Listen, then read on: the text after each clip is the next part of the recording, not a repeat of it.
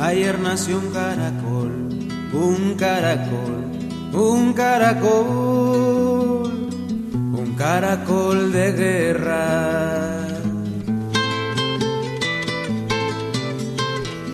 Hello and welcome to the Zapatista podcast Lessons and Stories from Chiapas. This podcast is brought to you by the Galway Feminist Collective and Promedios Mexico.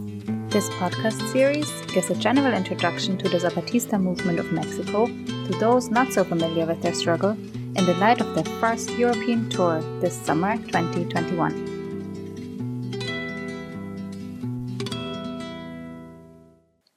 We want to give folks in Ireland and Europe an insight into the Zapatistas through interviews with some of those who have worked closely with the movement.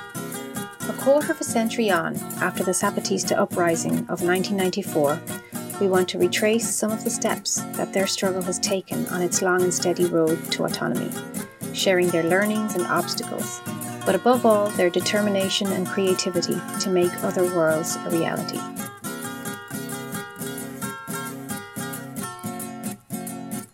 The Zapatistas are a Mexican revolutionary indigenous movement that govern many autonomous zones over an extensive region within Chiapas, the southernmost state of Mexico. The Zapatistas don't like to be pigeonholed, but they are most certainly anti capitalist and anti patriarchal.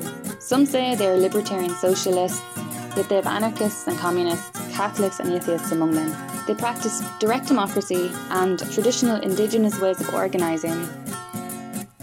On January 1st, 1994, the day NAFTA came into effect, which is the North American Free Trade Agreement signed by the US, Mexico, and Canada, Zapatista women and men led an uprising to halt the ever increasing death grip of colonialism and its legacy, which has been centuries of poverty and inequality, racism, and exploitation.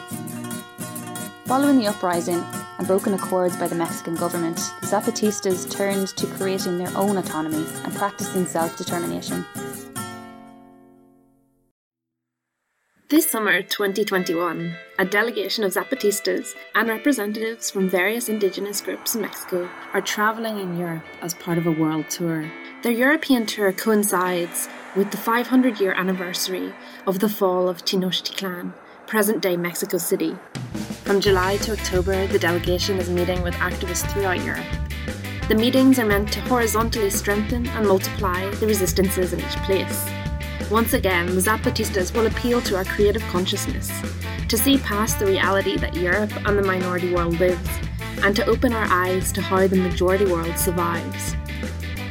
The first Zapatista representatives have already disembarked in Spain. Among them, a transgendered woman is helping unfold a massive campaign urging Europe to wake up to a new dawn and to create other worlds together beyond capitalism.